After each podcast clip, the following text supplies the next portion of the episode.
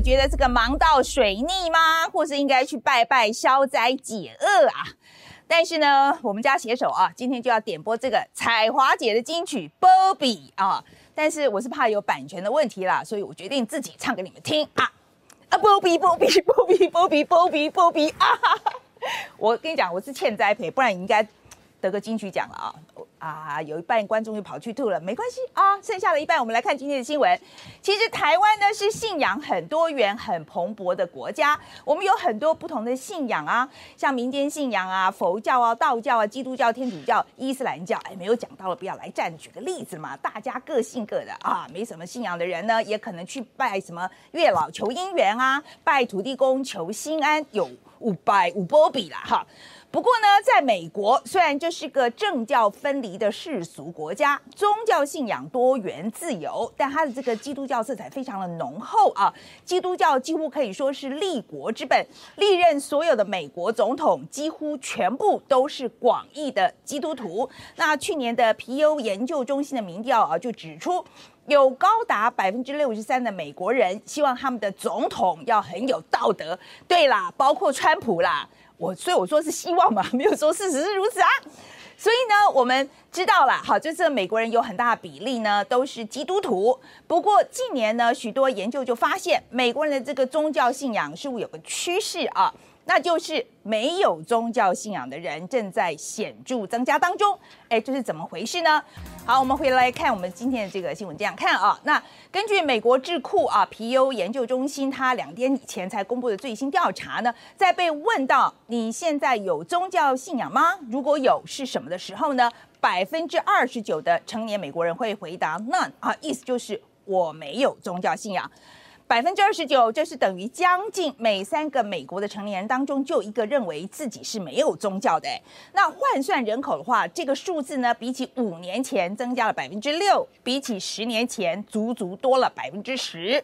那很多观察跟研究就指出，没有宗教信仰的现象在年轻的千禧世代尤其明显。那为什么有越来越多的年轻人不信神呢？我们先来看看什么是无宗教者啊？那它大致是包含三个类型。那第一个呢是无神论者啊，就是根本不相信有神啦，神不存在，抬头三尺就是空气，没有神明。OK，那第二个呢是不可知论者，哎，就是说呢，对于有没有神这件事，他无法确认。我头上可能有神，也可能没有，哎，这是一个没有标准答案的问题。总之不可知。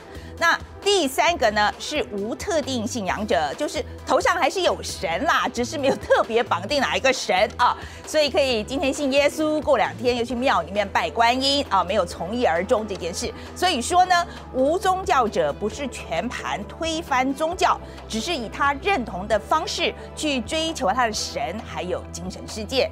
那说回这个皮尤的这个调查啊，这份最新的数据呢是在今年的五月到八月，针对啊三千九百三十七名。这成年的美国人呢，就所进行的调查。那报道又指出啊，信仰基督教、天主教的这个成年人口的比例正在下降。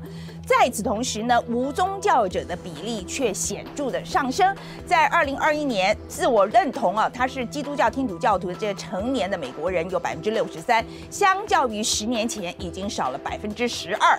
自我认同无宗教的呢，则有百分之二十九。哎，这比十年前足足多了百分之十。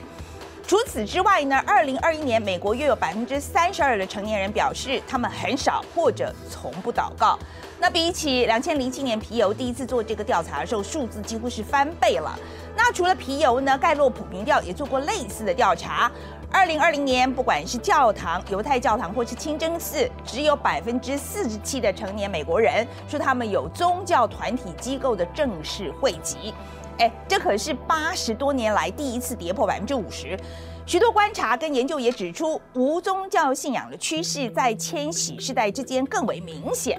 为什么会有这样一个变化呢？哎，我不是专家，不敢断言哦。但有很多报道就提供很多有意思的见解。那首先呢？是这个年轻世代受不了那种立场很保守的教会，很多观念呢是有冲突的。像是美联社就采访了许多无宗教者，那其中一名曾经信仰新教，那后来改信无神论的这三十六岁的女性西蒙斯，她就表示自己退出教会，就是因为认为教会对女性很不平等，女性在教会里面就是矮一截。那另一名三十岁女性泰勒呢，虽然从小是在天主教环境长大的，那还说呢，她得癌症的时候，天主教是她的精神支柱，但连她都认为这个宗教信仰让她在情绪表达、性探索，还有酷儿的这个自我认同上，就受到了很多的束缚。那社会学家伯奇则认为啊，无宗教者崛起，一方面可能是社会风气改变。以前呢，你不是基督徒，在美国社会很容易被排挤；但是在现在美国社会，越来越多人就更不在乎你是不是基督徒，所以接受度就高了很多。另一方面呢，则可能是因为在经济衰退、蓝领失业等时代危机中受挫，认为自己是被社会遗弃。所以就对现况很不满。那这类的无宗教者大多呢，其实还是信仰上帝的，但拒绝效忠宗教团体，对权威机构啊是感到怀疑的。那不止宗教信仰疏离，他们对政治也很冷感。那以台湾的情况来举例，就是他们对蓝绿都不感兴趣。那美国媒体 Fox 呢，还有篇评论，它是是从这个网络发展的角度切入的。那这篇文章就讨论到这个 TikTok、抖音呢这些短影片社交平台的出现，它具有煽动性讯息，可以很快的传播出去，就养出了一些非传统的新信仰。哎，就是什么奇怪的事都有人讲了，那还会有很多人相信。比如说呢，在抖音上这一名啊，就是二十五岁，拥有一百四十万追踪者的这个美国网红华雷斯，他的抖音呢就有不少这个宗教夹杂暴力犯罪啊、阴谋论输出的这个观点。那你如果来看看啊，就是这个影片，比如说呢，他晚上就说他是睡不着啊，因为他在担心南极，他相信有几十个政府联合起来在跟大家说谎。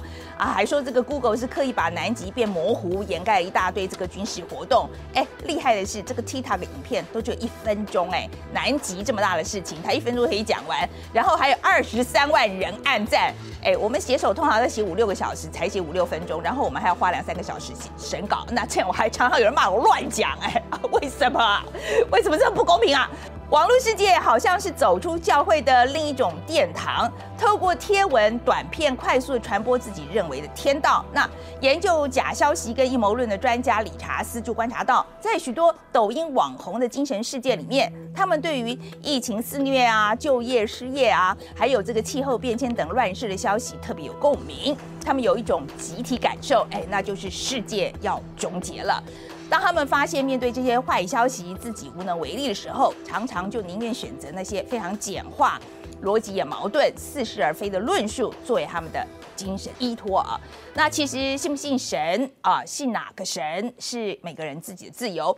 但我真的认为太多太少都不好啦，过于极端狂热啊，或是虚无主义，就可能有些危险了。所以你是哪一种呢？你相信你的头上有神吗？